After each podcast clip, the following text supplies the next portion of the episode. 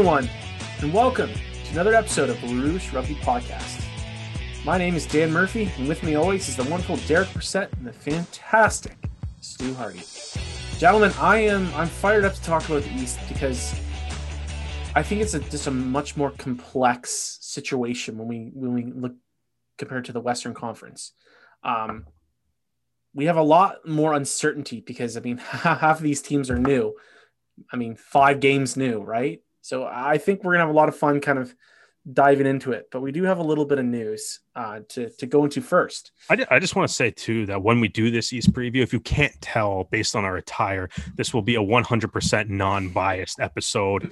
um, not like we, we look at all teams. We're treating all teams equally. There's no, no favoritism here at all. Um, so it uh it should be good. It should be good. Lots of exciting teams in the East. Probably a better better conference pound for pound than the West. So should be a lot of fun and absolutely no bias. Yeah, to be very clear, we did not plan this. This was not something that we're where we text each other in group chat. Wear as much arrow stuff as you can. No, I just the only the only clothing I own now is is rugby stuff. So oh, it's slowly becoming that. Yeah, it's exactly. That's the between that that lion sweater I wore in the last episode and all the yeah. arrow stuff. It's starting to just get out of hand. Yeah, exactly. Well, Dan, your your background also just brightly prominent Arrows logo. I'm sure that's that's a coincidence. Well, in Canada too. Your background, I missed the this... Pokemon posters and stuff though, man. Oh, those got those got sent away. Those are like we sold one of them. They're gone. That's a shame. It's gonna be the new the new quote unquote studio. I'm gonna fill this wall with a bunch of rugby stuff. So oh, you're growing. Looking up. forward to it. It's gonna be a like growing uh, uh minutia of rugby stuff slowly but surely.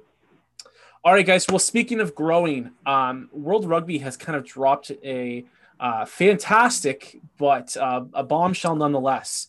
They have announced that in 2023, uh, a year after the pushed back uh, World Cup, they are announcing a new um, women's 15s tournament. They're calling it the W15 tournament. Um, they're investing um, uh, 6.4 million and I don't know if that symbol is pounds or euros. I'm assuming it's pounds, Stu. You'll have to confirm that for me. Let me just use my Britishness to find out. uh, that's the, if I can't see it, it's therefore been affected by Brexit, and therefore it's a euro. Uh, let me just check. And I say that just because I think uh, the governing body is in. I feel like uh, Europe, but it is 6.4 million British pounds. Yeah. Six, four, May, six, it may be because the article's from BBC.com. Maybe, Maybe. but it's a yeah. good amount nonetheless. I feel like, like don't don't you watch enough rugby to know the difference between a pound? I'm sorry they don't talk finance in the middle of a scrum, Derek. They always. God. What are we talking about? What do you mean? We don't talk about finance and rugby. The biggest story of last year. You guys keep ripping on me because a certain team spent a little too much money, and yeah, oh, they, I just hear the million. I don't hear the pounds or the euros. Anyways, whatever. So this competition is going to have three tiers, which I think is the biggest um, part about this new tournament. Um, offering consistent international test match opportunities to 16 teams help them prepare for the 2025 World Cup, which will be expanding um, as well, uh, going to 16 teams for 2025, which is a big, big point. I think the big, the, the really, really awesome part about this is this is going to be, you know, exactly what's going to be happening every season. You know what you're going to be ramping up for. Really, the only tournament that that goes on every year is the Six Nations. Other than that, there's there's no other consistent women's tournaments. They have there are test matches, but they're always kind of sporadic throughout the year. Um, so this is something that that um, supporters of women's rugby have been saying. We need to have consistent test matches and tournaments for high level teams so they can get the reps in and get better. You know, one of the things that that the naysayers of, of women's sports always say is that's not it's not entertaining entertaining or it's not the same level as the men's counterpart. Well it's not going to get better if we don't give them the test matches. So this is a, a great opportunity for it. And um, in terms of canada's situation um, they are going to play into a play-in tournament with the us new zealand and australia and it's just a round robin. You play everybody, and then the top three teams move into what's called the top tier, uh, which will uh, uh, be three out of the four teams from that qualifier. Basically, will then play the top three teams from the Women's Six Nations, and then that will be the top tier tournament, and then the loser of of um, I call it the Oceanic North American qualifier. Pacific. Pacific qualifier. Thank you. Um, will then go to the second tier with a bunch of other uh, teams. So it's it's. I want to hear your guys' opinion because I just talked a lot about this and how I am excited about it. Um, the big thing for me that worries me a little bit is that um, there won't be any relegation after the first round, which it being only two years towards the World Cup, I think that that that kind of doesn't reward teams like Spain, who like have a really strong women's program and really should be in the Six Nations. Um, but anyways, I, I want to hear how you guys feel about it because it is brand new. There are still a lot of questions about it. Um, but how important is an investment like this for for uh, rugby across the world? I think it's a fantastic opportunity for a lot of these teams to now be able to um, you know showcase their talents consistently. So by having this competition between canada the us australia and new zealand because it's quite easy for you to think of like the canadian men's team and think like oh no here comes the slaughter here comes canada finishing last. But for the women's team canada is usually one of the top three teams in the world playing in the women's game uh, unfortunately, the other top team is New Zealand and the Black Ferns. So, but you know, you have that like high quality performance that is now going to be happening at least once. Ideally, if this tournament works, then it can be uh, replicated as like a warm up tournament in um, 2024 as well. And then you can get consistent mm-hmm. games with Australia and New Zealand and the US, obviously that is yet to be seen. But with the expansion of the Women's World Cup, there needs to be a guarantee of more game time. And if there's more game time, then hopefully there'll be fans in attendance and more revenue, and that hopefully will lead into more revenue for the women's game, both um, for these national teams and then for the 2025 World Cup as well. So, yes, 6.4 million may sound a lot to us. It may not sound a lot to you know the financially minded like say bill webb for example. But you know we have to start somewhere. And and at this point i feel that as soon as they say yeah, we can have attendance for sports back in canada again i think a lot of people just go to the game just to be able to you know experience live sport again. So man how great would it be to have have that tournament in canada? How oh awesome huge, huge. Australia New Zealand, the US, It'd be yeah. amazing. Ha- have a double header at BMO Field. I think that would be fantastic. Oh yeah, or like wherever the Arrows are playing that that that year, have yeah. you know Arrows in the morning, Arrows at Arrows at one o'clock, and then the women play in at, at night. That'd yeah. be crazy. Yeah. But yeah, but that, that's what we mean as in like we're already talking about like the future possibilities of what this tournament can bring and th- and we're just talking about the prelim to this tournament. We're not even talking about the tournament proper because okay, uh, there's a 75% chance that Canada will be then facing the top three teams in the Six Nations well, which means England and two other teams. So I think that having and then I'm going to go against. I'm going to say that not having relegation for this tournament is going to be beneficial because, from an investment point, you want to see how well this can do, even if it's only going to be for two years. And the top tier not having relegation is more for that financial sense. So you know that you'll be having your teams or those national teams facing um, home and away fixtures possibly. I'm again, it's very early days. We're not entirely sure how the structure of this tournament will be, but I think like having that financial security for two years and then saying like, well, that worked well, so now we're going to have promotion and relegation, and we're going because Spain's knocking on the door. at uh, number six, and you know we want to give them a shot. I think we're there are going to be some negatives. Obviously, we don't know how um, COVID and the pandemic is going to pan out. Hopefully, it's not going to take as long as getting to 2023 for things to be finalized and sorted out. But you never know. So I think uh, keep a level-headed expectiness for the time being, but I'm seeing the net positive so far, and it looks amazing. Yeah, I'm I'm just stoked for uh, Canada, the United States, to be in the same pool as uh, the Black Ferns in Australia every mm-hmm. single year. Mm-hmm. Um, I think that's going to be awesome, and I look forward to watching it. I hope it works out well. I think, like Stu, you kind of mentioned, I think just um, just getting regular game time against top level competition is the most important thing. It's you know a regular international test calendar for a lot of the women's teams hasn't really been a thing up until this point so it's nice to see that we're uh, working towards it once the world goes back to normal and uh, the world cup is finished and then the really cool thing that they're hoping to do i mean they're not guaranteeing anything but they want to make it free to watch you know they want yeah. to be free to consumers to bring more women and girls into rugby is what the chief executive of uh, World Rugby said. So that would be an amazing coup. And we're going to talk about. I was say, free, speaking free, of free to watch, Dan, Dan, free to watch, take advantage of it. Speaking of free to watch. All right, fine. You know what? Let's let's perfect segue. Right yeah, perfect segue. Oh, and I'm glad you, you, thought of that all by yourself.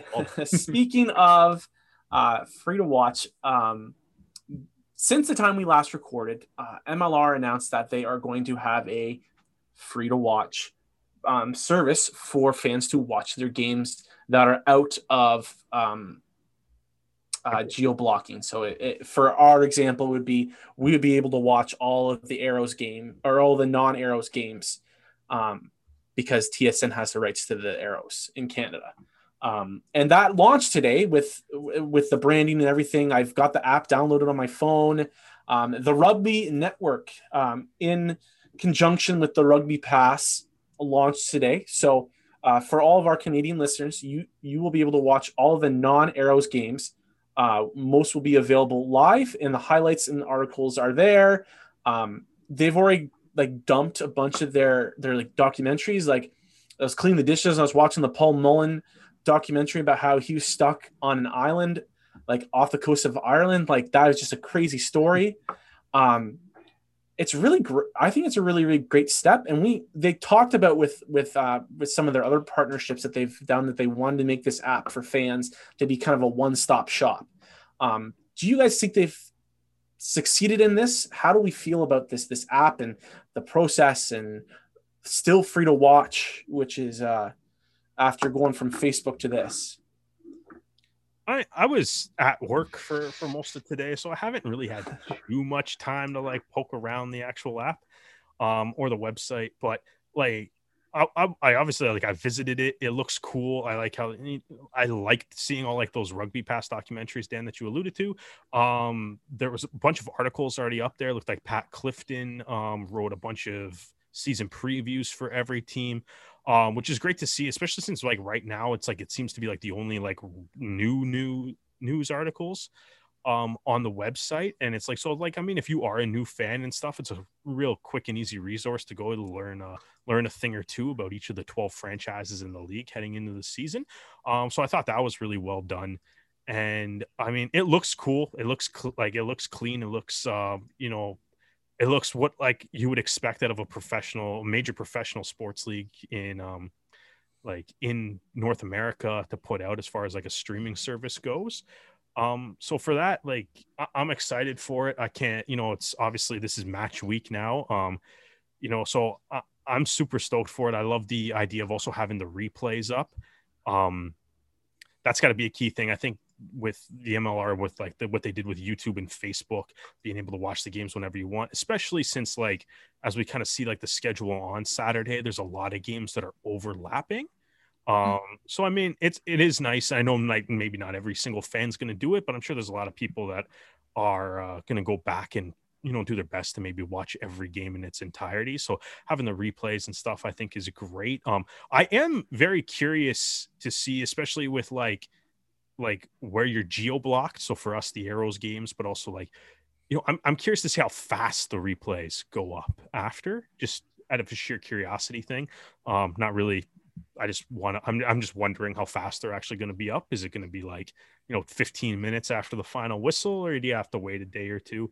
Um, so I'm I'm not too sure. Um, so I'm just kind of curious to see what happens with that. It's not really a criticism or anything. It's just wanting to know what happens with that. But um, other than that, it looks good. Like uh, I think I said when I was like the uh, the Dallas Jackals brand reveal, I'm a big fan of green and black. So whole app is green and black. So well done on the uh, the color combination there. Um, but uh, yeah, I think there's a lot to be excited about. I want to see, you know, um, and they also announced that they were doing that like all access show on Fox.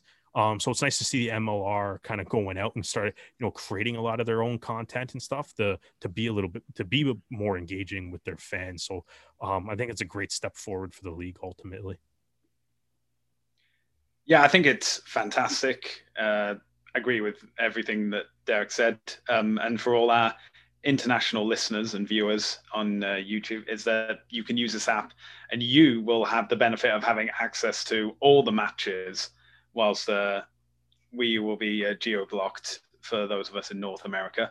I think it may also like say a precedent and say that oh we had so if um, MLR goes to say the UK for example and says oh we have a viewership of um, however many hundreds of thousands using our app that are located in the UK uh, Sky Sports BT Sports do you want to buy the rights um, for live games which they say yeah sure here's a few 100 million hopefully. Um, and then it can be a case of like the app may get geo blocked in certain countries but you know more money into the league is obviously a good thing. It seems to be following on to similar things in other sports like other professional sports like the um, nfl app i think also includes like highlight packages. I don't i'm not entirely sure about entire game replays but obviously you know, this is a rugby uh, podcast, not an American football podcast. So just just be better than the NHL one, and I'm happy. That's yeah, yeah. That's um, the bar. If you hear th- that bar, I'm happy. I'm happy. I think one of the big things for new fans would be, and you mentioned this, Dan, is like they have the documentaries that are already on that are the you know essentially like rugby pass originals. But if there could be more focused um, accounts for MLR, for example, a certain Canadian team being the uh, outsiders to an All American league would be uh, definitely one that I'd be interested in watching. They should do like an do... HBO, like follow the arrows this like, season.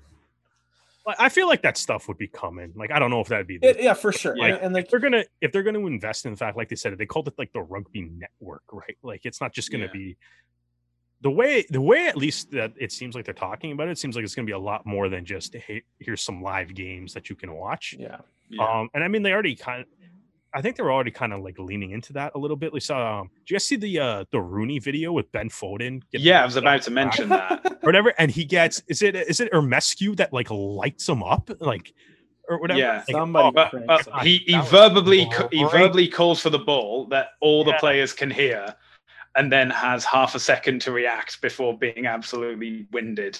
Yeah. Oh, that was a good, good, hit, man. Ermescu looks. I, I, can understand why he say it's his final season of rugby if uh, you take so many of those hits. But yeah, um, get, like, this is to, practice. Oh my god, I gotta play. I gotta play the Legion on Monday or on yeah. Saturday. Why did I say Monday? Whatever, Saturday. Um, to get back on point, it does seem that this is again, this is another like net benefit uh, for rugby as a whole, uh, for the league.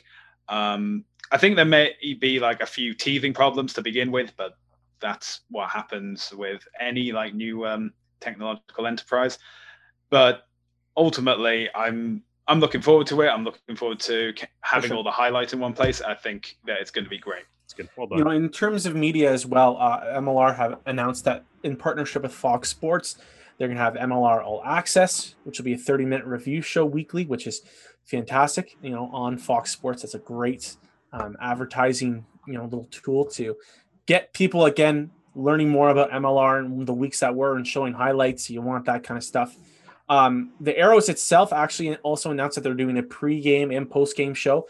Uh, they announced it on their kind of season uh, preview party, uh, but they've now officially announced it on their social media as well. So fantastic scene on individual teams and also the league putting their their weight behind uh, media as well. So excited about that. Um, and before we get started into the previews, um, there was a uh, like late night, well, late night to me because I'm an old man. Uh, uh, an announcements of some uh, players leaving the Seattle Seawolves, and they're two pretty big players. One of them is Canadian Brock Staller, who, um, thanks to uh, some some uh, research from Reddit, uh, he announced on the Seawolves fan page that he's actually retiring and staying in Canada, which uh, we wish Brock the best of luck. You know, he is the highest scoring Canadian in MLR. He holds that title for now. Um, so we appreciate everything that he's he's done. Two-time MLR champ. Uh, good luck in retirement, Brock. Um, his uh, teammate in that second championship, Stefan Coetzee, has also left the Seawolves. Um, not too clear about why he's leaving, but in the COVID world, there really are a, a lot of reasons why uh, players are deciding not to leave their their home countries or or take up rugby again. Um, guys, this is kind of changing how we. I know, Derek, this is changing how you felt about the Seawolves' chances going to next season. I know for sure those are two big pieces, and you know they've they've got they've added another hooker, a Namibian hooker, and apparently there's there's rumors that a Japanese winger might be joining the team. I mean, there, you know, you can put Ross Neal on the wing. They they've got a bounty of center, so maybe they put Ross there for now. But like these are big, big pieces to lose or to announce that you've not you don't have right before the season starts. Yeah, I think obviously Coetzee and Staller, two key cogs on that team. Um, it's kind of interesting. Like I know like last year, like you know, Sema kind of took like when Sema came back from his injury, he kind of took like the kicking duties away from Staller a little bit. And I mean, when you're going 13 for 13, I mean, you might as well let that guy kick. Um, I mean, it's I would anyways. It's a good coaching decision, I think. Um, but like, yeah, so it's like I wonder if if Staller was going to have a diminished role a little bit as far as like maybe Sima was going to take over that. So I don't know if like I'm not hundred percent sure if you know they're out like who would be their kicker. Um, they are obviously out one of their top wingers. Um, so I mean, if as America's Rugby News kind of reporting, um, or uh, that you know Akihito Yamada was coming over here, um, that obviously lo- softens the blow a little bit. Um, so I in like I and then yeah, Kotsi Obert Nortje uh 17 caps for Namibia. Like he's a solid hooker too. So but it's like it's it's a hundred percent like a depth hit. Like you keep losing these guys before the season, but um yeah, because they're now down to two wingers or two sorry, two uh two hookers. Yeah, if one of them gets hurt, they're hookers. Um their wingers um are now Busby and then both um City Vanya and Sualasi um Temai Venya. Um, so both of them twins. twins, yeah. Um, they are the they're the wingers now. Um, so if Yamada comes in, he probably slots in ahead of probably all three of them. Um, as far as like a depth chart kind of goes, but um, I guess we'll wait to see. Um, that's a this that'll be a. Uh, I guess we'll wait to see. I don't know. Um, do I back out of my Seawolves are going to make the playoffs prediction from last episode? Um, uh, no. You know what? No. Let's go with no. Ooh. Let's go with no. I'll I'll keep it. I'll keep Hmm. it there. Um, just because I already said it. So like, why? I can't. You can't back. Hey, out. go back on your word. Yeah, exactly. I already said All it. right, I Podcast like is it, I already like it. I can't. I can't take it back The now. podcast is already Every, if it's said on the podcast, you can't go back yeah, on it. exactly. Everybody, everybody's got to deal with injuries this year. It appears that almost everybody's dealing with players dropping out last minute. So, um, yeah. So we'll just, I'll, I'll keep the faith. I'll keep the faith. So let's, uh, I'll, I'll stick with it. Hmm, interesting. Well, not to be like they're finishing a- last. Um, well, I I had them as third and missing the playoffs. Maybe and now, and now you, You have know, them they- what, seventh, I'm- Yeah. Um, well, one thing that interests me is that if uh, Staller announced that he was going to retire, why is it now coming out that they've left the club? I think there's, but then again, this is the Yeah, same team that uh, posted a picture, and then everyone was debating of whether a Seattle uh, Seahawk Dude, decided if they That's the, uh, decided to join uh, the Seawolves. maybe So, that's, maybe that's the move. That's the third hooker coming in, Luke Willson. maybe maybe maybe they. No, maybe he's they got to be a, a locker and eight man. I think that he's Yeah. too lanky. He can be what he can be. What, he's Luke Willson. He can be whatever He he wants. whoever he wants. Be whatever he wants. He can Huh. uh, call call up Nate Ebner, get some football to uh rugby. Well, he's busy with the sevens. He's he's Yeah, busy. but I mean, he's, sure you can call him. I mean, he's probably No, got no. five too busy. Too busy. That's big. That's big news too. That Ebner's coming back for the Olympics. Yeah. fascinating.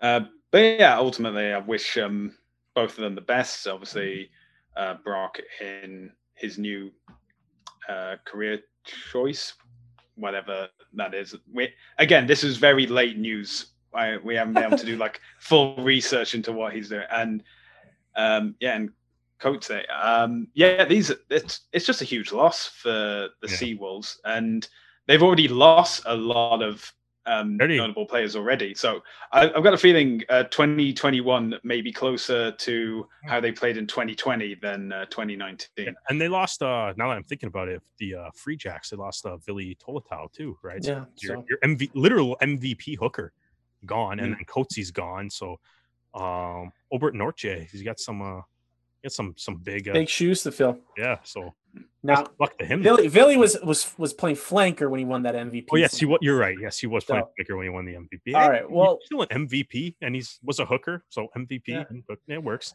You All right, guys. make it work Well- on the resume. well, let's get started with with the previews. Um, we wish uh, Brock and uh, Stefan the best of luck. So we're gonna do things a little different than we did last episode, mainly because uh, last episode was long, and poor Derek had to do all that editing. So we're gonna keep And things. poor, and poor everybody else had to listen to it for two. and No, listen. I I will listen to a two hour podcast. That is not a problem. You just gotta listen in bunches. But anyways, so what we're gonna do is we're going to to listen to it in bunches because it's too long. man. Oh my god, get stop. All right, so we are going to together as a team talk about the arrows, and then each one of us uh, pick some teams to talk about, and uh, we'll answer a few questions. But we're going to keep it light and breezy with the other teams. But look at what we're wearing right now. The arrows are. As I said, no bias, no bias. this is a Nola Gold fan podcast. Clearly, look at Stu's gold wall. Dan, I think that you have a gold doorknob back there. This is yeah, it's see it, brassy. This my wall. My wall's kind of it's beige. It's a shade of gold, I think. Right? No, It- it's the no, white that God, mixes no. with the gold. All right. The Toronto Arrows have an MLR MLR record of 15 wins, zero draws, and seven losses. Key additions include Gaston Cortez, Marc Antoine Ouellette, Canadian, uh, Joaquin Tuculet, Siaki Vikilani, Canadian, Jason Higgins, Canadian eligible, Yeah. Manuel Montero, Juan Cruz Gonzalez, Adrian Wadden, Canadian, and Ross Braude, Canadian eligible. Uh, they have, and, and, and again, because they are a Canadian team, we want to mention the non Canadians Cortez, Montero, Cruz Gonzalez, Tuculet, Thomas De La Vega is back, Manuel Diana is back, Taylor Adams is back, Leandro Leivas, Gaston Mieres, all back. You don't want to. You don't want to list off alphabetically every Canadian that the Toronto Arrows have. Dan? No, God, no. Time crunch. Start but with the, the staff. the key departures, and we've talked about them on on the podcast. Sam Malcolm's out, out in Japan. Richie Asiata is uh, with the Queensland Reds. Dan Moore has retired. Now, guys, before uh, we recorded, I've been doing a little bit of uh, podcast hopping and show hopping, listening to what people feel about what the Arrows' chances are. And everything, every time I see something or read something that comes up about them, the big thing that comes up is about the fact that they're going to be gone from Canada. You know, the additions that they're making, that they've made, fantastic. Cortez Montero, Juan Cruz Gonzalez, Tuculet, of course, um, and some of the young Canadians that they've brought back into the into the fold, into pro rugby.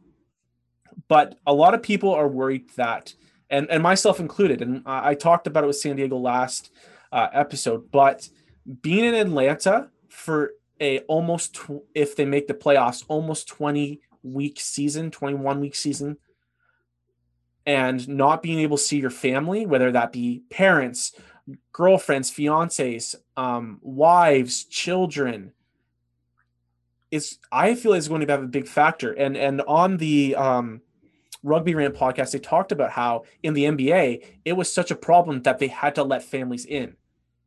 Now they have a lot more money that they can allow to do that. I don't think the Arrows are going to be able to foot the bill for all the families to come down. And and I'm, I can't remember which Arrow talked about it on, but they were on a podcast talking about how MLR it's going to be hard. Pardon yeah. me. Rumball MLR kickoff was kind maybe, of maybe, but they talked about how having uh, spouses or whomever come down and visit is going to be really hard to do because no matter how long they stay, they then have to isolate in Canada for two weeks. Yep. Hmm. So you chalk up two weeks onto however long they stay. So even if they stay for a week, it's two weeks. That's three weeks. And unless you have a job that works from home, like that is taking a whole lot of time out of your, you know, your job or your schooling or whatever. So that is a really tough pill to swallow to say, hey, you guys are going, you know, down to Atlanta. You're not going to be able to see your family, and we're going to put you in a hotel first, and then we'll figure it out from there. And maybe if if things change in Canada, if the vaccine rollout is effective, we'll get back up to Canada. Which, the way the things are going in Ontario, doesn't look like we'll be able to go back. I'm been been a pessimist, and that's how things have really turned out for the Arrows. Um, so, do you guys think that starting in Atlanta will be a major issue for the Arrows? We do know that they do have a track record of they went that that crazy st- stretch in their first season away from home, but they also got to go back home. You know, they got to go back home to their family. They got to go train in their own facilities. They, you know, like they got to go back and recharge their batteries with their families. This is a whole different animal. Yeah, now, I want to hear what you guys here uh, think about this because I think I, it really is going to have an effect on the arrows. Yeah, I mean, obviously, it's going to have an impact on the season. Um, I think to me, when like the mental health aspect of it, as we heard, like we heard like the NBA players, NHL players being like, you know, being being in a bubble, being like, like you said, away from the families and all that. Um, it can definitely be a ch- uh, challenge and stuff, especially like you know for the arrows and stuff too. It's like, what are you what are you gonna do on like an off day or anything? Like, are you gonna be able to go out and do something? Um, we know we know the boys are pretty fond of Call of Duty, but I mean, you could probably only play so much Call of Duty in a hotel room, um, right? So, I, I am curious to see how how they actually do handle that. Um, the mental health aspect of it is probably going to be a challenge, um, as it would be with anybody that's going to end up being in that situation. Um, but at the same time, like I know a lot of Arrows players have talked about. I'm going to try to put this positive spin on the fact that they're in a bubble here, um, or the fact that they have to be in Atlanta. Because Dan is pessimistic, I am quite optimistic. The exact opposite of what Dan is.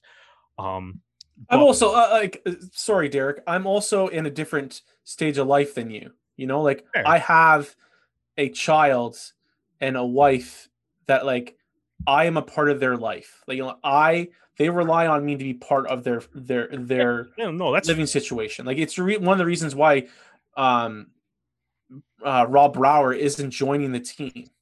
Yeah, and I think I think Brow, Brouwer is a loss, and I think like if they're able to get him back, like if the border reopens, that'll be huge for their team. Um, obviously with Brouwer being gone and Asiata going to Queensland, right? So that's going to be Cole Keith switching over to Loosehead. Um, and I think Keith was arguably the best tight head prop in the league last year. Um, I think the only guy that you could argue was better than him was Dino Waldren, and I think you're going to lose that argument. Um, but you know, Keith switching over to Loosehead, which he has played before, but obviously that's an interesting storyline for the team. How well does he adapt to that? Pat Lynott is a great is a, great backup to have. Um, and but it's like that'll be your two loose head props, right? And then they're gonna have Cortez, Rowland, and Ouellette on the tight head side. Hooker stays the same. So the front row is still solid if shifted around a little bit.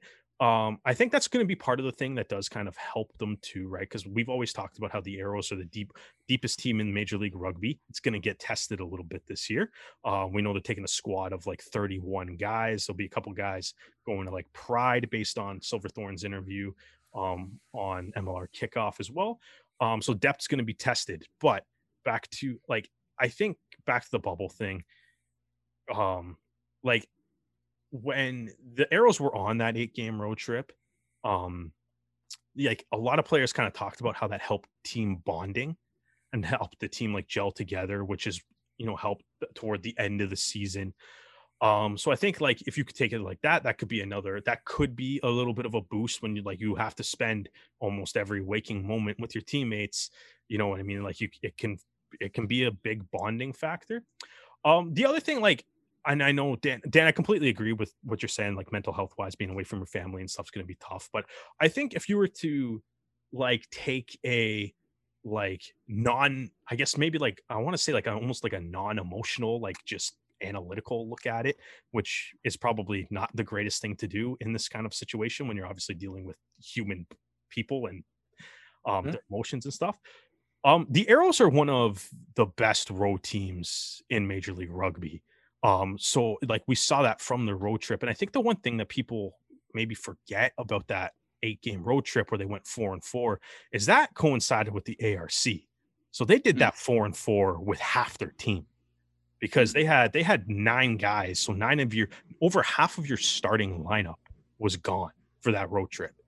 Um, and for most of it, and they came out of that four and four. Now, when they got their team back, they ran through the league, seven game winning streak to make the playoffs and all that.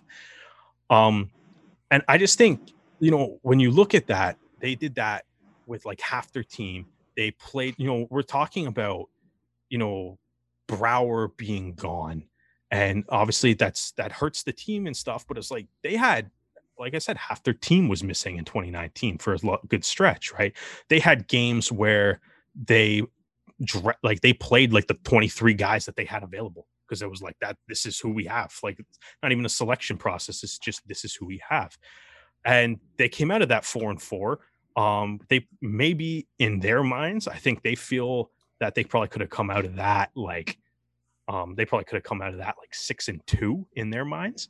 Um but i mean that but that's probably fine too. But i think that's where i i look at the toronto arrows right now is like they are really great on the road um, so if you do have to put them on the road, then like they're going to be successful.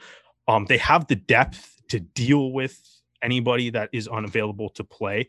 Um, fortunately, right now it is just Rob Brouwer that is confirmed that he is staying home, but I think they do have the depth to to deal with that. And I think, you know, like you look, I just look back at that 2019 season and be like, they they did the longest road trip in MLR history with half their team and they beat they like they beat the San Diego Legion with like a 19 yes fortune. Um and, and I, I I get that. And yeah. Stu, I want to get to you in a second, but I just want to kind of piggyback off of that. Yeah. I think and, and and, and we don't know what the the situation is like inside their their their bubble or their their home in Atlanta, how how much they're going to be able to see each other if it's anything like any other bubble that is going on right now or any other like how the NHL is running their like their like when you're away and you're in hotels, you're not going to be able to do the hanging out like you did no. on that road trip. Um which I, I think is going to be a big difference from making that those connections. Like it's only going to have to be six feet apart, masks on, if they're allowed to do that. And if they're not allowed to do that, it's going to be all online, doing things like Call of Duty or Zoom calls, and like it's just it's be weird. It's gonna be. It's probably gonna be weird. I'm not saying it's not gonna be weird. What I'm saying though, like I think what I'm trying to say is that ultimately, like we've seen this team battle through some crazy, crazy long, unrealistic road trips already, and there were. Uh, and I just ultimately think they have the depth to do it and we've seen how well they're able to adapt based on that road trip that they had in the past and i think ultimately like if i'm looking at the 12 teams in major league rugby and i were to be like we're going to put any one of those teams we're going to put them in a bubble in a, a different country and that team is still going to make the playoffs it's like if you were to be like to pick one team to be able to do that, I would take the Toronto Arrows to do it Sure. because I Okay. think that's I think, and I think ultimately like that's going to be the the like the mentality and the mindset is it's like you know what we know that this is going to affect them in the hotel. And it's like I know we'll probably talk about this later but it's like do you still think the Toronto Arrows are a playoff team? And I know I'm going to spoil a little bit about my view on this but I still think they're a playoff team. Even if they're in a no matter if they're in a hotel or they're in their own beds I still think they're a playoff team. Okay. at the end at the end of the day um it is going to be weird. I'm not trying to like diminish any of the mental health aspects of this um because it's going to be weird. It's probably not going to be a whole lot of fun but um you know if you can lift a shield at the end of it then uh it might be it might be all worth it at that. But um that's kind of i guess my take. I think they're the best road team in the league. Stick them on the road for the whole year. Um they might i think they might be able to make it work. Hopefully everyone stays healthy Stu, how do you how do you feel about this this situation? You kind of seen you've seen two sides of the coin, and that's what I love about Stu is is he always has a, a balanced opinion, or he's going to agree with one of us. He's kind of a wild card too. So, as someone who's not originally from Canada, and the last time I saw my family was over a year ago at this point, just. Um, I understand that there's a difference between knowing that you're going to be away and therefore miss certain events going on, whether that's just with um, your ex- uh, family, your partner, or your children, and then actually being absent for it and realizing that you've missed something that at the time you weren't 100% sure that yeah you know it's not it's not important or it's not as important as something else and then being f- feeling like you're isolated from the rest of everything that's going on because you're not there. Um, i think it is going to be difficult. I do however think that um, even with the vaccination um, effort not being as quick as we would all hope in Canada, it is progressing very well in the United States because the issue isn't with certain states and Ontario, it's with uh, Canada as a whole and the United States as a whole. And it's Sure. to ensure so we could hope that you know the vac- the vaccine rate skyrockets and the majority of I don't know California or um, Atlanta or Utah or Texas are all vaccinated in time. Um, even if they were all vaccinated by the end of next week, which I'm not, but being hypothetical, it's that that still wouldn't change the fact that the infection rate is so high across the United States as a whole.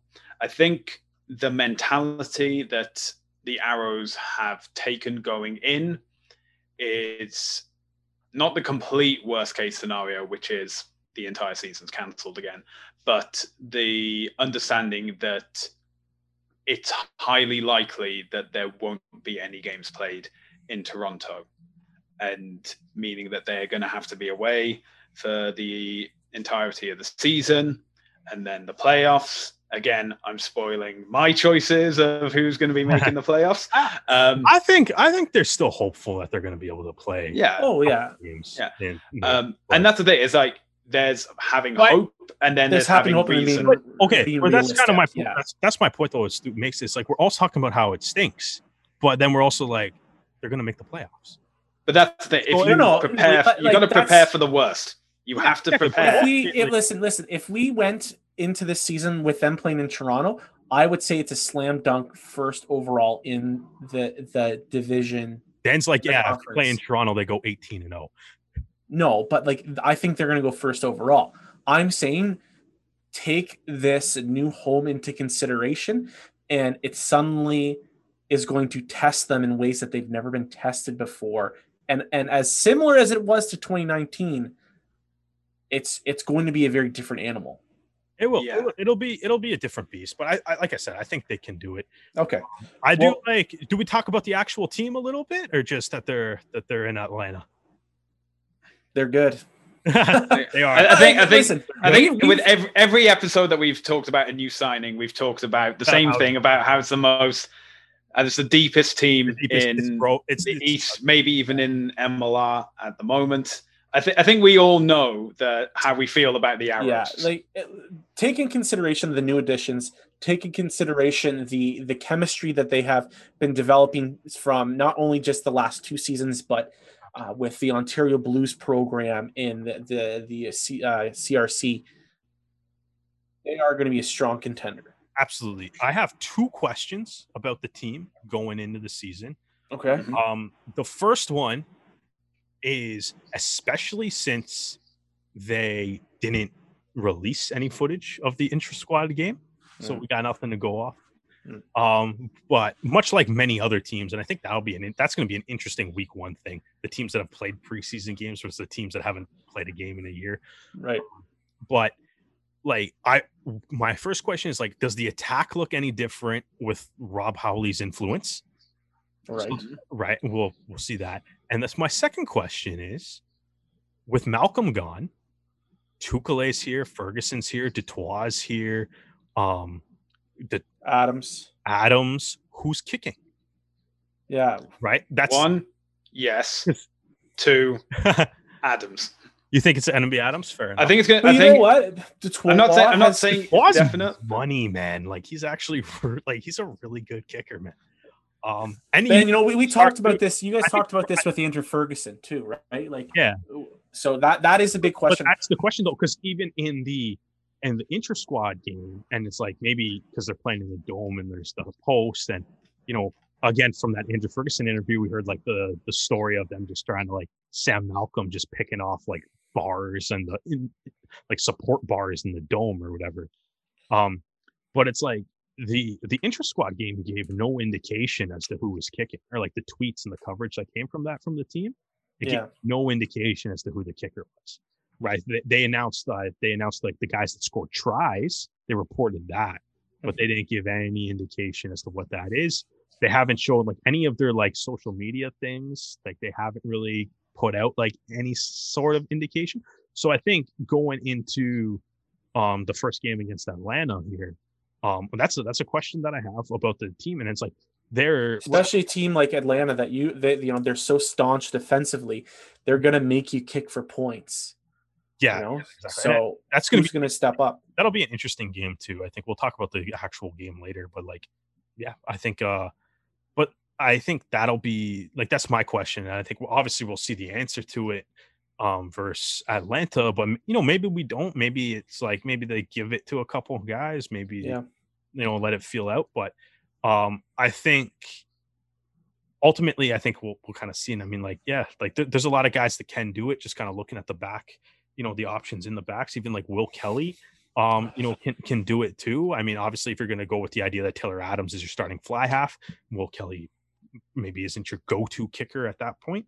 Mhm. Um, but there's a lot of guys: Tuculet, Gonzalez, Detroit, Kelly Adams. yeah, lots lots of options there. There's a My lot my my big question my big question is how much one is how much is Gaston Cortez is going to end up playing, which now sounds like it's going to be a lot. because it's funny when we when we started this like when we started talking about Gaston Cortez coming we're like oh elder statesman you know he's got premiership championship experience you know um That's- he's been capped by Argentina. He's going to come over. He's going to help teach these young props like Keith and Lynott. And um at the time we didn't know about um uh Ouellette yet. Uh, Tyler Rowland, you know, like he's going to teach these guys all about his his his technique, what he's worked against, all that stuff. Um, and then since the departures of Brouwer and Asiata, it's like, okay, Gaston, so you're going to be starting. Um, now, take that with a grain of salt because Mhm. not only has Rumball um, talked about it, but also Silverthorne, they both said that Cortez is someone that they're really looking forward to seeing. And and he's I think Rumball described him as a beast. You know, he's been a big part of of their training sessions and stuff like that. So I'm excited to see what he brings to the team, just from his experience. And, and obviously, I think like I'm sure a lot of people too, like two most excited, like the two biggest signings the team made, man, Manuel Montero, Joaquin Tuculet. Um, they're out of quarantine um, as of yesterday or whatever, and yeah, let's man, they look good in blue and white. So I mean, we knew that already because of Argentina, but yeah, they look good in slightly darker white too. Okay, guys. Well, let's let's move on. And and here's what's going to happen. I now have a timer on my phone, and I'm going to time you guys, and you guys are going to and and myself. We are going to give a uh, brief update about some of the other teams. Who you think are you know the exciting new guys? How do you think they're going to do? And try to give as much information in five minutes as possible. And I think we can accomplish this. So, Derek, you are on the clock first, my friend, with Rugby United uh, New York. Obviously, the big Rugby United New York storyline right now is that you know Greg McWilliams has resigned. Um, you know, to you know be, be with his wife uh, while she's you know battling cancer. Um, so I mean, that's that's obviously a probably a tough situation for them um to obviously a tough situation for them to be in um so he's pulling so he's resigned um forwards coach marty veale looks to be taking over as the head coach of the team so that's obviously just a big change to go through two weeks away from the start of the season um as far as obviously Canadians on the team, we got Quinn Ngawati um, f- coming over from the Pacific Pride and the Toronto Wolfpack. Um, so, you know, First Canadian on the team ever? First Canadian on RUNY. Yes, he's the first Canadian on RUNY. Um, but he's also the first. Well, he's not actually. No, he's not. Ryan Burrows played for Old Glory. I was going to say he's the first Wolfpack player in MLR. um, uh, and uh, but either way, so Ngawati I think will be interesting because it's like obviously he's a very powerful uh, ball carrier, able one of those guys that can run around you just as easily as he can run through you and but he's he's got uh, they got centers in New York, so they got Matina, Lockyer, and Leonard. Um, so he might have to kind of prove himself in that little bit of that lineup. Um, RUNY did add a lot of they did add a lot of big names or whatever, like Samu Tuweke, Zach Toufalo, um, Andy Ellis, 28 cap All Black, 154 cap Crusaders, World Cup, two Super Rugby titles. The resume goes on and on. Everybody gets, you know, everybody gets all excited about guys like Giteau and Adam Ashley Cooper lately, but um, yeah, one of the uh, the key All Black scrum halves um, in like you know their reign of terror um, is over here. He's going to be part of a new halfback combination with Dan Hollinshead, who comes over from Bay of Plenty. Also plays has played a couple Hurricanes games in Super Rugby too. Um, so there's it's it's a loaded roster. Obviously, the big the one of the biggest names both in size and um, you know stature, I guess, is coming in. Nick Civetta returns to U.S. Rugby here. Um, so Civetta, Brakeley is your locks. That's an absolutely unreal combination. My only issue with the team, and I think they did a lot of really good things in their pack, um, because I think they, I, I think their scrum left a little bit to be desired last year. Um, and I think if you want to compete with the big teams, especially in the Eastern Conference, because we there's some packs in the East, um, you kind of had to do it. So I like the upgrades that they got. They got Rebolo, the um, Wilton Rebolo from Brazil, uh, to Toufalo, I already mentioned. Um, obviously, Civetta, line out machine, line out monster. He's probably going to be one of the best in the line out at that. My only concern with the team, like actually looking at the way the team is constructed, my one concern, and it's a hypothetical concern. So that's what it bothers me that it's a concern because it's a completely hypothetical situation, is those rumored Eagles test matches in the summer. Oh, yes, that's my only concern with this team. Um, you look at New York, uh, like what is New York going to do if they if Scary Gold comes through and be like, I'm taking Brakeley, Civetta, Germishuys, uh Samisin, Fawcett, Fawcett. Um, you know what? Hey, we want to make sure uh, Argentina doesn't cap uh, Benjamin Bonasso either. Um, so we're taking him. Um, you you got some like that there's gonna be some holes, man. Like I don't know what you're gonna do. You gotta like clone Kara Pryor. Like I'm not I'm not sure what you're I'm not sure what you're gonna do if that is the case.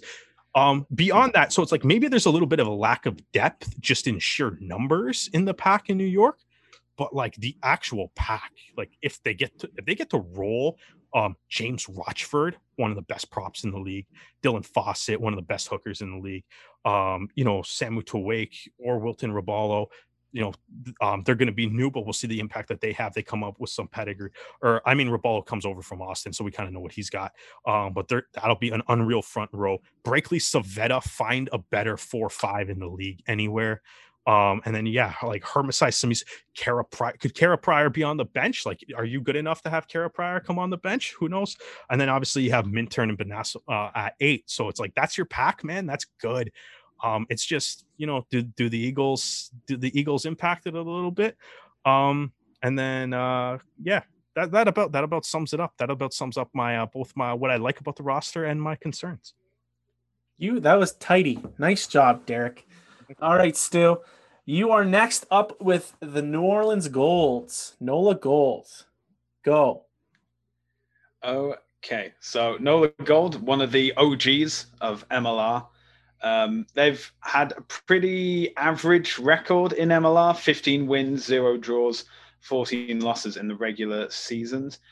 Um, they've got some big names coming. I think some of the biggest including uh, JP Duplessis, uh, McLeish, Pat O'Toole, Brian Nort, Andrew Guerrera, Devon Short, Kim Barry, Damian Stevens, Timothy Gulliman, Keanu Andrade, Juan Capiro, and Kyle Rogers. Um, and to bring it back to our completely non-biased approach, uh, Canadians in the team, uh, very low, only two, I'm afraid. Uh, but one of them is the captain, which is Eric Howard, who is a hooker, and uh, well-known Canadian lock Kyle Baillie.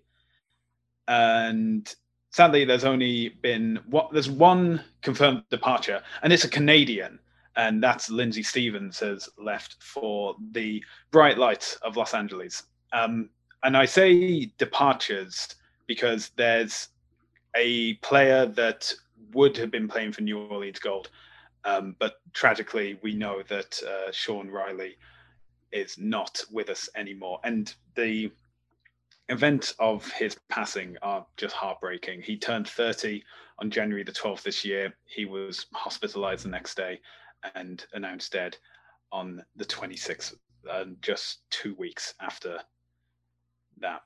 It's um, not only that, some of the players' parents have um, died during this off season as well.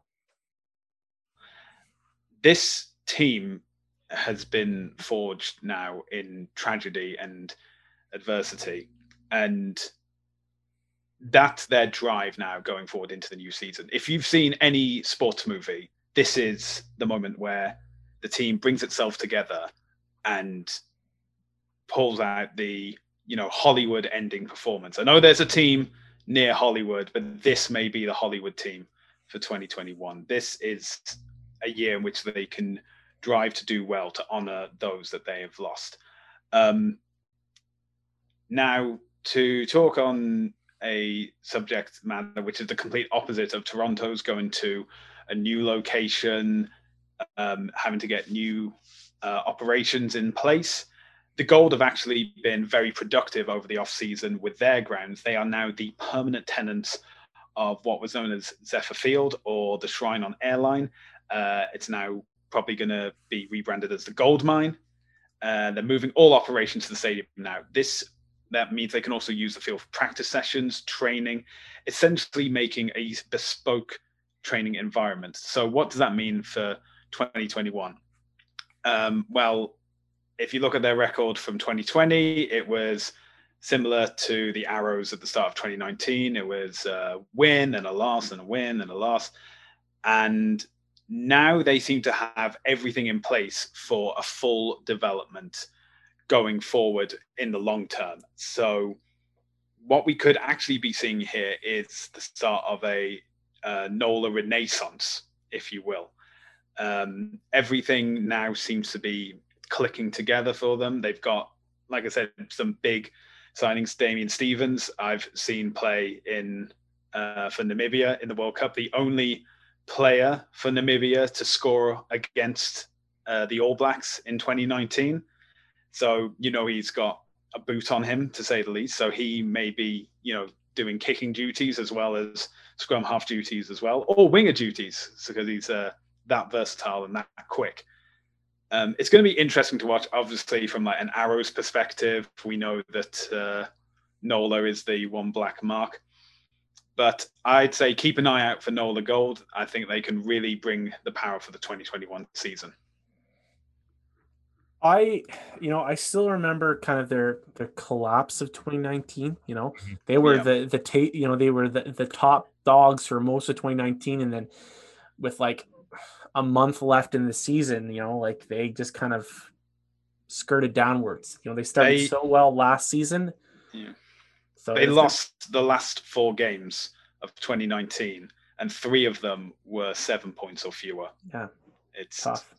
They yeah. had they they had they scored a lot in that that season. They were like a very high flying, high power offensive team. Um, they ran the as the season wore on, they ran into trouble stopping tries too. Yeah. So, um, but I mean, 2020, like they, they did they did look really good in 2020. So, um, Oh yeah, it's, their opening game was uh, 46-13. yeah, they made new Old Glory look like they should be reconsidering joining the league, and then Old Glory bounced back and won four games in a row. But what? All right. Well, I'm up next talking with the only team I'm going to talk about um, for good reasons because I'm not very smart. Uh, I'm going to be talking about the New England Free Jacks starting now. Uh, the Free Jacks have gone uh, through a, a lot of different changes. Um, they announced a new head coach in Ryan Martin from Otago and the Mitre 10 uh, circuit. Uh, he is bringing with him a whole bunch of uh, Otago players and also play, just players in general from the Mitre 10 Cup. They're really trying to pull experience from that pool. Um, you know, they've had some big signings. Uh, uh, Tara Mintembu from uh, the Sharks um, in South Africa. He's signed to a long term contract till 2023. Um, we mentioned it earlier. Uh, Vili Toluta'u is uh, joining the team from the Seawolves. He is predominantly going to play playing hooker. Um, Aleki Morris uh, Lome, um, a center from Otago, is going to be a uh, interesting one. Dougie Fife, um, Scotland Sevens, Edinburgh uh, Borough, uh, winger fullback. He was like when I played rugby 20, he was like my first pro that I got, and I scored a bunch of tries with him. So I'm excited to see him play in MLR. It's one of those situations where it's like played you on a video game. I get to watch you on the pitch. Awesome. Um, you know, but they've lost uh, uh, pieces as well. Sean McNulty's gone to the Guillotines. Ben Landry uh, is out. Um, uh, Diana uh, Miskill, the missile, uh, he's over in France now. Uh, Timothy Guillemin is with RUNY, which is Actually, Guillemin went to NOLA. uh, so there there has been a lot of change in terms of their personnel. Um, their time in MLR hasn't been, you know, the best. They've got a record of one and four, so it's not great. They came out storming, beat RUNY that crazy uh, Las Vegas game, and never really recovered. Um, they've also lost uh, Tog Leader and uh, Liam Steele, who were two really big pieces of their uh, back line. I mean, Tog is uh, pursuing a uh, um, kicking uh, job in professional American football, and it, Liam uh, apparently has a season-ending injury, and he's just staying in New Zealand. So you know, wish those two the best. They've got pieces. They definitely have the you know they definitely have pieces, and that's obvious. You know, um, Kensuke uh, Hatsumiyana uh, Maya uh, Yama. Holy moly! Uh, prop from Japan, multiple caps, was part of the 2015 uh, Brighton Miracle um, against the Springboks. You know, they've got captain J- uh, Josh Larsen from Canada. So uh, it's great to see him pull that on again. Um, uh, Jack Ram from Tonga is going to be so much fun to watch. It just seems to me that other than, you know, a few guys, there's going to be a lot of who's going to be the game breaker for this team. You know, they got Bolden Waka and Dougie Fife and uh, uh, Wakandabo, uh, that's a Fijian that they signed as well. But like, they don't. It doesn't look like they're going to have the strongest scrum, uh, which is going to be hard at set piece time. Um, and do they have the finishers to make it happen? You know, that is going to be the biggest problem uh, in my eyes for them. Um, you know, maybe Ryan Martin pulls from his Otago experience and, and really uh, lets them have a creative kind of flow with their with their game. And again, having so many guys that have Mitre 10 experience is going to bring a different flair to this team. But um, if I go back and I look at their their you know their plus minus last season, um, it was minus 19. So, you know, again, that's what happens when you lose. Um, I just don't see them being able to compete with the Nolas, the the Arrows, the Roonies of the uh, the, the year. That being said, we have spent a lot of time talking about what they are doing within their business and and developing their academy program. The best academy program in the league. Like they are so um passionate about making this run and they're so ambitious about it, it's only going to breed um, success. And you know they've got you know Patrick Chun and, and we've mentioned Nate Ebner as owners. I think that they they've got a really great team set up, and I know the fans there are hungry for rugby uh, since they haven't had a home game yet. I just don't think that this year is going to be the year for them. Rugby ATL are uh, the, the Toronto Arrows uh, tenants or landlords. landlords. Yeah, so that makes more exactly. sense. There we go. Yeah, so the landlords. Um, but first of all, I feel like I forgot to mention Kakabalavu and Fuatai when I was talking about RUNY. So those are also two pretty big names that they have, and I just feel bad that I didn't do that. Um, so moving on. Anyways, rugby ATL. Um, two Canadians, obviously Matt Heaton, Conor Keys. Matt Heaton, co-captain. Um, he, I mean, he's as as Rugby ATL points out a lot. He's the Rugby Canada Player of the Year. Um, Heaton is one of the premier, the one of the premier open side flankers in Major League Rugby. Uh, he's all over the pitch. Um, you know, on the offensive side of the ball and on the defensive side. Um, so like, yeah, he's a key cog. He's gonna start unless he can't for some reason. Um, Conor Keys uh, at lock you know, it looked like he he hurt his leg in the um, silver versus black um, inter squad game. Um, so that that's interesting. He didn't play in the exhibition game against Utah, so hopefully he's back soon. I think though for Keys, kind of looking at you know rugby ATL's lock situation with Marno Redelinghuys and um, Johan Momsen in you know how good they performed last year and stuff, and it's like I think Keys Keys I think is in a little bit of a battle for like playing time with those two guys. Um, I think rugby ATL as a whole is is a pretty is a pretty stacked um is a pretty stacked squad. Um, so it's uh, like I like the way that you know Scott Lawrence has built the team. I like you know the way they kind of they kind of it, it's interesting because I think there's something to be said versus like Dan, like what we were just talking, the team we are just talking about in New England Free Jacks, where there's a ton of turnover. Um, I think there's something to be said for teams that are kind of like these are the guys that we want, and this is the program that we're going to build. And I think Scott Lawrence kind of taking a lot of, you know, what he built at Life University and kind of growing it up into Major League Rugby.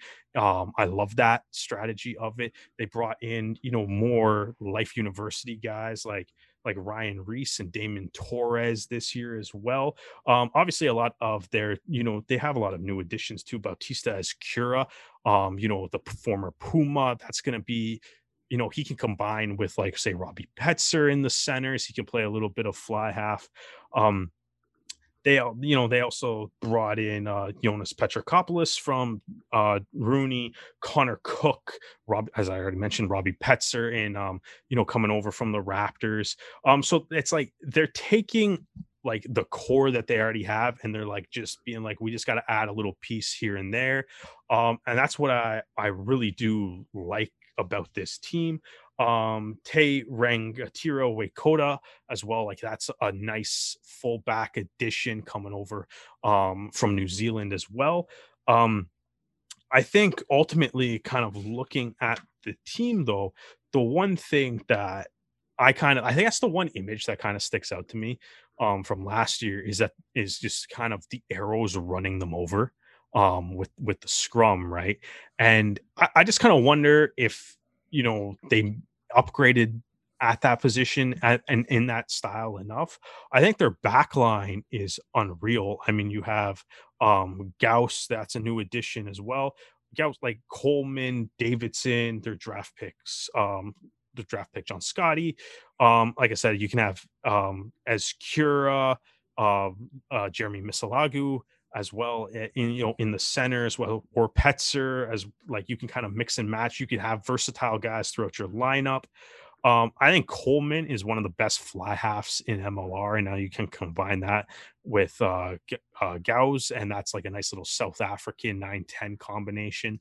Um, so like I think that I think they have a good they have a really good back row if you were to look at like Heaton, Connor Cook, um, Ross Deacon, or Jason Damm.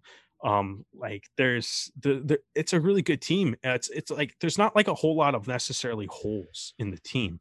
It's just I do I do kind of wonder like especially watching the preseason game with Utah where like Paul Mullen just had a field day and was just like penalty after penalty and it's like uh, you know when you end up with in a matchup against say Nola or Toronto or even the Free Jacks um like can your scrum compare and can your scrum match up and I think as we all kind of know in a lot of major league rugby so far, it's like your scrum kind of is, I guess, what feeds the wolf a little bit, right? So it's like if if your scrum's good, you're probably good. If your scrum's not good, you're probably struggling in the standings a little bit. Um, so I think there's your timer. Ooh, all right. So I, I mean, ultimately, I just I'm like, scared me. Has the scrum, has the scrum improved? Um, I think that's the biggest question. Um, I do appreciate them opening the doors to the Toronto Arrows and being accommodating landlords, which I'm sure will go coincide with them just being like, here, guys, free bonus point victory. Welcome to our house. I'm sure that probably won't happen. But ultimately, like I like what they've I like what they've done. Um, I like that, you know, they just they just, you know, kind of add in the pieces that they need to fill those holes where they need to see fit. And uh, you know, it's it's a good roster top to bottom. It's just like I'm not I'm not sure how confident I feel seeing like the way the game against Utah completely went, even though they won that game. What? All right. Well, we're gonna finish it off with uh, with Stu, and you are gonna give us a little preview of Old Glory DC. Yes. So, what only five games under their belt in terms of MLR, and it didn't really start off too well, as we mentioned before. The uh, 13 to 46 loss to Nola Gold, but then they were, you know, they were providing strong results. A shock win at the time against the defending champion Seattle, uh, then wins against Houston and Austin in the Texas Double, and then uh, back home for a final victory against ATL before the season was uh, well cancelled until this week. We've got a few big uh, additions to um, the forwards, including Jamie Diva or Deva. I'm sorry if I don't pronounce that wrong. Oh, I've uh, butchered uh, enough names tonight. You're fine. Hooray! Uh, you got James King, a hooker, Jack Carroll, another prop, uh, Stephen Longwell, another prof, um, David Beach and Casey Renau, locks and both from the MLR draft. Uh, Mungo Mason as flanker, Nick as a flanker as well. Um, f- featured guest on the show, Luke Campbell, number eight. Uh, Matt Gordon as flanker, Danny Thomas as scrum half, Owen Sheehy as a fly half, Sam Casano as a wing, and Demonte Noble as a wing as well. Um, interesting to mention wings because the other Canadians on the teams are wings and centers. And uh, another guest on the show, uh, Doug Fraser, and the one uh, mustache Canadian that we haven't had from Old Glory, uh, Kieran Hearn. But we'll get there. We'll get there one day. Um, there are a few uh, noted departures. Uh, Travis Larson has headed over to Legion. And of course, the big World Cup winner, Tendai the Beast Mtawarira, has announced his retirement from the sport. So unfortunately, won't be able to see him play. But we're also not going to be able to see them play at Cardinal Stadium, which is also part of the Catholic University of America campus. And there seemed to have been the issue with hosting at a university because of the um, restrictions that university was putting in place. So this year, going forward, they will be playing at Segra Field, which technically isn't actually in Washington. It's in Leesburg, Virginia. It from what and from what the owners have said, it is a bit of a drive to get there, but they were thinking about um, accessibility because of COVID and knowing that this would be the only option they would have to be able to have fans at the game. Um, one, the benefit is it's a single use field, so there's not going to be um, all those lines that were on at Cardinal Stadium or for um, the Arrows fans, similar to like Lamport Stadium. So none of the extra lines to confuse people. And there has been a bit of a question mark over Old Glory's success because they do say they have the four wins, but two of them were against teams that were always struggling, which was Houston and Austin in 2020. Um, another win came against Atlanta, which was one of the other expansion sides, and then Seattle, which at the time was a shock win, but we now know was part of a pattern that uh, Seattle had. Uh, maybe their seawall wasn't as strong as it once was. That said, I still think they are going to be one of the teams to beat. Their um, the back line, um, so their wingers, their centers, and the fullbacks are all big guys and they're all fast guys as well. And usually it's big guy or fast guy. Oh, nice phone. Oh, so so to have big and fast in uh, the back line is going to be very intimidating for other teams. Will they be able to repeat the sex the sex the success sorry, of the uh, final four games from 2020. Well, here's hoping. Maybe not against Toronto, but here's hoping. Yeah, and I, and I think that um, uh, Doug uh, uh, Wilkie uh, kind of tweeted us saying, like, do you think that the Eastern Conference is stronger than the Western Conference? Oh, and absolutely. In paper, but like the, the other problem is again, three of those teams have only played five games. No, so that's fair. I think that's a fair thing, but it's it's, it's but also on it, paper they're they're a heck of a lot stronger. And if we go based on last season, that might also be the, the problem too. Is, is like I've I've seen Houston play a lot of games, and I know I know that we've seen Houston yeah. and Austin. Yeah, I've seen uh, we, have seen like, in Utah. We've yeah. seen how they play. Yeah. yeah, that's fair. It's yeah, it's Austin will be good this year, though, as we mentioned. Austin should be good this year. Yeah. After seeing how they played, yeah. yeah. Guys, well let's uh let's start making our predictions for how this season is going to turn out. Um predictions for the East. Who is going to be your best newcomer? Do you go first? There are a lot of there are a lot of new names in the East, uh, to say the least. That rhymed. Um, but I am going to, and I know this may come across as a shock to you, but I'm going to have to go with a Toronto signing.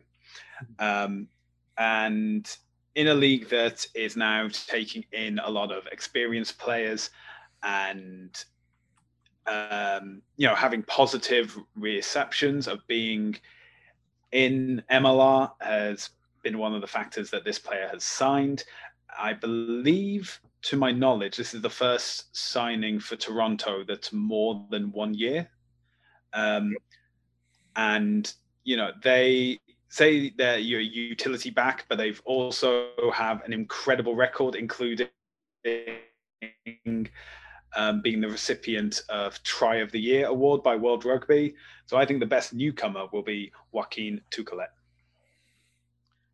I mean, yeah, that's fair. Um, that's that's that's a difficult one to argue with. Um, I went. I I I yeah, I don't know. I don't want to. I guess we're gonna. We're all gonna sound super homerish at the during this segment. I won't. I am not going. to Oh, be. nice, nice. All right. Well, um, my pick actually, I'm gonna go. I went back to the uh, the rookie of the year route. Sorry. So sorry, Tuculet, you're gonna be awesome, but not a rookie. Um, not a true rookie, anyways. Um, I'm going with uh, Siaki Vikilani. Um, just because everything I hear about this kid is that he's absolutely unreal, probably better than what you should be at 19 years old. I know he's got a little bit of an injury that he's dealing with to start the season, but I mean, I know like there's a lot of big name arrow signings this year, but he's probably the one that I'm most excited to see actually hit the pitch, yeah. just because I, I kind of want to see uh, see what the hype is about, right? So you know, maybe, maybe he's the guy that you know when Ardron retires, he can uh, take that that eight jersey away from him. Um, maybe I'm super bold in saying that, and maybe it's far too soon to say that. But there's only one way to find out, which is probably to watch the uh, Major League Rugby season. Um, yeah, no, I'm I'm sticking with the team that I did all my research for, um, and I kind of already mentioned him because of Rugby 20, but.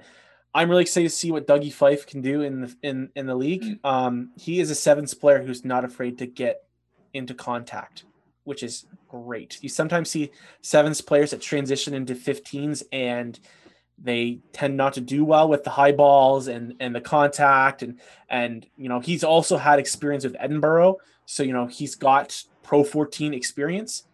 Um, so I'm excited to see what Dougie's going to do. I'm fired up for him.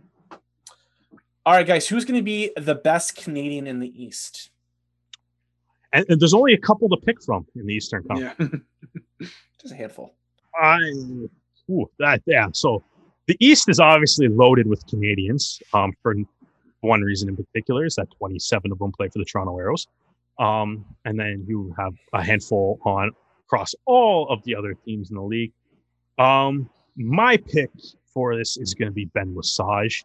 Um, I think he's going to be absolutely vital for the Toronto Arrows in the center. I think he's one of the best defensive centers in Major League Rugby as far as his tackling ability, his ability to you know co- like just cover cover kicks that are coming his way, cover you know just eh, shift down the line, make sure there's no holes. It's really like it's really tough to catch Ben Lesage missing a tackle.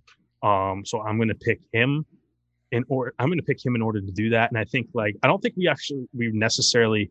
I think in 2015, I think we just got like a small taste of his actual like, offensive ability. He made some slick passes that set up tries. Um, yeah. Hopefully, he can get a couple of his own this year. Obviously, this season is going to be a little bit longer. And uh, you know what? Also, if DTH van der Merwe says he can play in the Premiership, that's good enough for me. I believe DTH mm-hmm. van der Merwe because he has a pretty good rugby resume. Um, so I'm going to go with Ben Lesage. Uh, yeah, I'm also gonna go with Ben Lesage. All right, I'm gonna change it to Matt Heaton now. No, stop. We can agree on something for once. Yeah. Um, no, I I think you kind of pointed at it. We only kind of just started seeing the the the cusp of his creativity. Again, guys, and more. No bias on this podcast. None at all. Matt Heaton's a really good player too. Um, you only kind of saw near you know the last couple games that that that partnership he was building with Dan Moore um, so I'm excited to see what he what he can do. There's a reason why I said we should pick a Canadian and pick a non-Arrows Canadian. No. Because I also picked Ben Lesage. Ah, there you go. Well, then, um, go. Wow. All right. So the reason why I, the guy so, was on the podcast once, and now we all think he's the MVP because we got to talk about books. I'm very passionate uh, yeah. about books. Um, but my non-Arrows Canadian is someone who's also been on the podcast, and that is Doug Fraser. I've um, gone over like the highlights of uh, DC to uh, prep for what I was talking about, and yeah, he not only is he like the try factory for DC um, last year, and beautiful uh, crossfield kick uh, against Nola Gold to pin it down with no obstruction at all. I thought that was amazing to watch, and that was in the what would arguably be the worst game in a uh, DC's short history in a MLR. But he has great defensive efforts as well, and because I think like that's the one issue is that you think of wingers and you think of uh, oh pass them the ball, they'll run and score the try, but as has been shown, is that you need to have like a good defensive tact as well and uh, Doug definitely has that. So he's my non-arrows uh, right. Canadian. All right, so we get we got Fraser Heaton from me, Dan. You're not non-arrow Canadians, and Stu was clearly right. We should have done this. I'm surprised we all went with Ben Lesage though, because that is pretty impressive. I mean, uh, I mean, when DTH says, "Yeah, oh, exactly. he's too good for MLR," I think that's kind of saying something. That weighed that I know that weighed a lot. Eh? I'm really excited to see what uh, Josh Larsen's going to do with with New England. Again, I'm sticking with the the Free Jacks. Um, captain again, he's just one of those guys that just does all of the gritty, dirty stuff that you expect from a lock, especially after watching um, the uh, Iain Henderson's performance against Scotland. He did all the dirty work and led to the the the winning penalty. And I think that Josh Larsen is of the same ilk. He works hard, and he is going to, you know, uh, have a big season. I think for for um, the Free Jacks as captain. And guys, who is going to be your MVP this season in the East? You guys want me to go first? Yeah, yeah, yeah. All right, okay. Um, I think that uh, it's going to be someone from NOLA, and I think it's going to be JP du Plessis. Okay. I think that he had a huge impact on um, on San Diego's dominance in the West the last couple years, and he had a short stint playing with Ma'a Nonu. I think that he's going to take all of that rich experience that he's gotten in MLR and he's going to come over and play with a team that just loves to cause chaos. And I think he is going to do very well for himself this year. Kind of think of think of um oh god, I'm forgetting his name. Uh Australian blonde, played for NOLA. He like destroyed the league in 2019. Tristan, Tristan Blewett. He's the second coming of Tristan Blewett. Like it's gonna, he's gonna be the talk of the league. That's how confident I am. I also actually went. I was also actually thinking Nola too. Um, hmm. My pick was going to be Cam Dolan. Um, obviously, it's try scoring machine. I think with their scrum, as you kind of like, they're gonna. He's gonna get a lot of opportunities with some in tight eight man picks.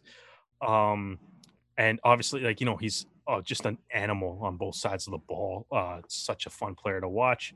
You know, that again though it might be contingent on like provided he can actually play the whole season if he's got to leave halfway through it to go uh, do some eagles duty probably won't be the mvp but um, if he's playing the whole year then uh, i think dolan dolan will be the guy. I mean he was at the top and like he has the breakdown steals. He scores tries. He does everything that you want your eight man to do.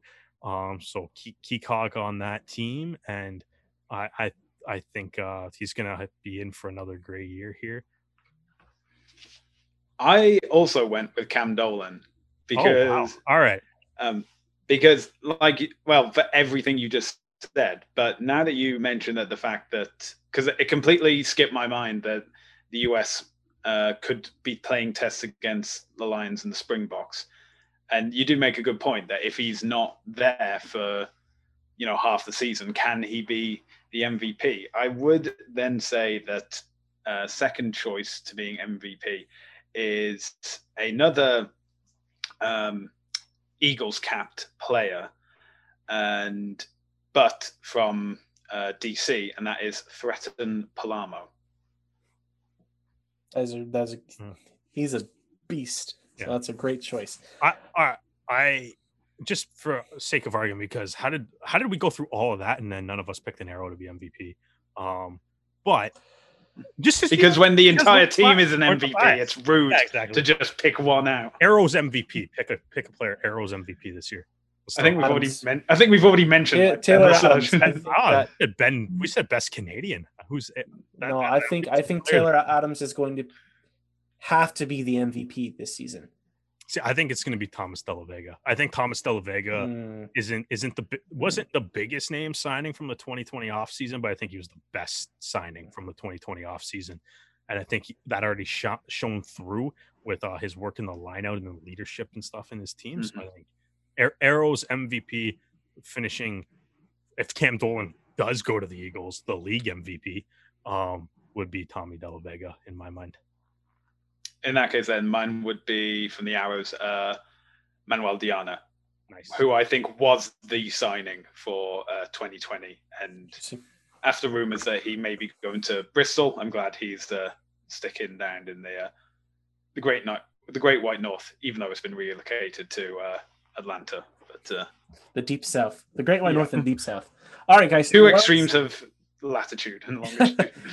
let's do our our uh, rankings, our preseason rankings going into uh, the season. So, who, Derek? Why don't you start? Give us your your your your your So lineup. when we were talking about a few minutes ago or whatever about you know is the east better than the west and the reason i say the east is better than the west because i think the east is a lot tighter than the west. And i think as weird as it might sound i think you can make i will listen to anybody make an argument that any one of these six teams wins the conference and at the same time i think you can listen to anybody make an argument that any of these six teams finishes last in the conference. Um there's gonna it's it's gonna be tight um we'll see how the season we'll see how the season goes. Um so it, it but i think there's so much just randomness. I think this is, is i think it's the east i think is going to be a bloodbath. Like it's just i don't i don't necessarily think someone's going to run away with it. I don't like i don't necessarily think someone's going to run away with it. I think it's going to be tight between all six. I feel like you know the teams in the west the two playoff teams in the west i feel like are going to win the west. I feel like the two teams in the east are going to survive the east. Um and then have to go play probably you know like maybe possibly smash the western conference champion in the final. Um but so with because of that i don't even know if i feel like going like ranking them i'm going to say toronto nola they make the playoffs. Everyone else ties for third. All right. What do you what do you think, Stu?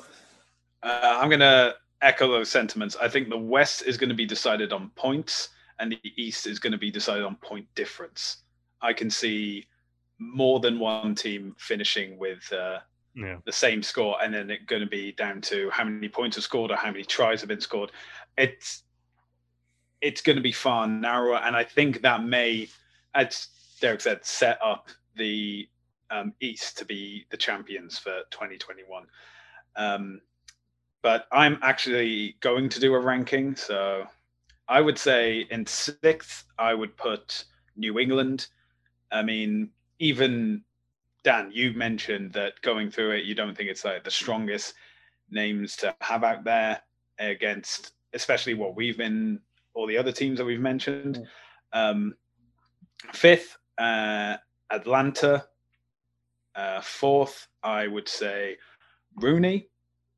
Uh, third, and just missing out on the playoffs. I think this is the issue as well, is that because this year it's just the top two, and you got to be great well, previous year it would have been the top three, and then doing it that way, I think may have made it more interesting. But it is what it is. I would say then second is Nola, and top of the rankings would be Toronto. See, I because I think I think one of you guys did this last week too. It's like, how do you pick an MVP and then not have his team make the playoffs? You can have a great individual season and still not make. It's the Connor Yeah. McDavid discussion. Yeah, a, a Connor player McDavid doesn't make the team. season. Ah, you make Yeah, the he- That's not. That's not. The MVP is. most valuable. That's most valuable. That's true. It's most valuable. And Sam Windsor might be the MVP. Yeah. Yeah. What does what does Houston do with us? Like un- until they they they create you know until we differentiate who's the top sco- try scorer you know point getter you know like uh, yeah anyways um i've got the free jacks in sixth old glory in fifth rugby atl fourth um RUNY in a really close third the arrow second and nola first um, i think we might be coming down to a last week oh matchup like in 2019 where the arrows have to drop goal their way back into the playoffs. Um it's gonna be tight. It'll, it's going to be tight. it'll be everything considered that we talked about the arrows i think is going to have a big play into it. All right guys well let's finish up with our week one predictions. Um this is going to be very very exciting. We get to make first week of mlr we get to make predictions Woohoo! Rugby's All right. back. nola home versus dc who do you guys have Nola. Nola. nola that's- especially i think especially like as a weird part of this is because they have played preseason games so they can kind of get it you know they kind of got back into it dc unfortunately had their games canceled and also like nola smashed dc last year so i think that's playing a little bit of a factor into it um so yeah nola San Diego versus RUNY. San Diego. I, you know what? I'm gonna go. I'm gonna go with a little upset out the gate. I'm gonna see. Uh, I'm gonna pick RUNY. Ooh, okay. I'm keeping this for sake of knowing who is wrong, who is right. Yeah, no, we're keeping track of this. Oh, we're keeping track of this. We did that last year. Uh, LA versus New England. I'm saying LA. LA.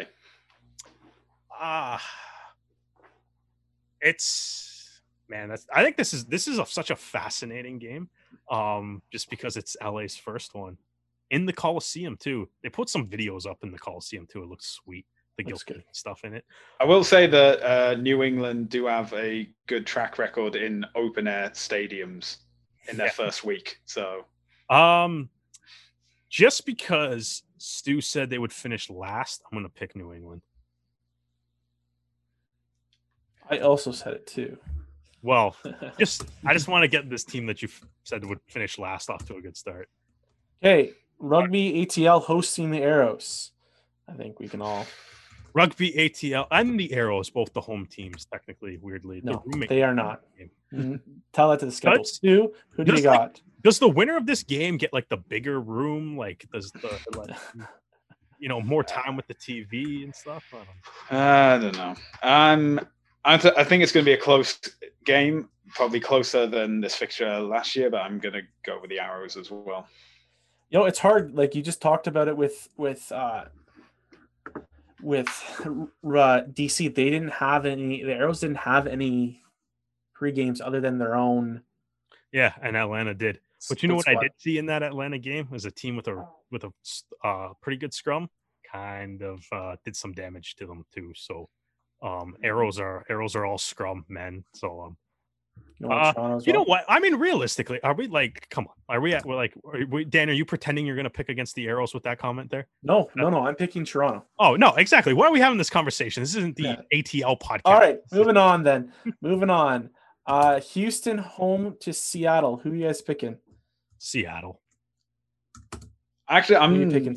I'm not entirely sure now. Now that uh, the announcement that uh, Staller and Cutsy have left, Okay, I'll put you know, I, Derek- I'm I'm going to pick the wild card. I'm going to pick Houston. Oh, nice, nice. Hey, Stu is picking Houston. Okay, and the last game of the week is Austin versus uh, Utah. I'm picking Austin all the way. Go, go, AGs. Derek. I I gotta go Austin on this one too. Um, hopefully Okay. Hassler, hopefully Hassler's back, but Hopefully Hassler's, Hassler's back. Yeah. And Stu, who are you picking? Yeah, I'm going to have to go with Austin as well, especially after their performance against LA. so what do we got here? Two two new new or three unanimous games? No, Nola, One. Nola, Toronto, and Austin, the three unanimous. picks? All right. Yes. Stu and I seem to be uh, uh, on the same. Oh no, that's not true. Well, guys, this is it. We are we are only a few days away from Major League Rugby, and if you guys want to listen to more of our, our previews, we did the Western Conference last week. We've been interviewing the players for the past couple months leading into it, talking about preseason, whole bunch of other things. Uh, so feel free to look back on YouTube on uh, all the podcast uh, platforms to find more of our episodes give us a review. Let us know how you're how you're how you're enjoying it, or if you're not enjoying it. And you know what? Let us know how excited you are. Facebook, Instagram, Twitter. Let us know how, how you're getting fired yourself up. What are you guys doing for your your your your first Arrow game of the season? Let us know. I'm I am fired up about this, guys.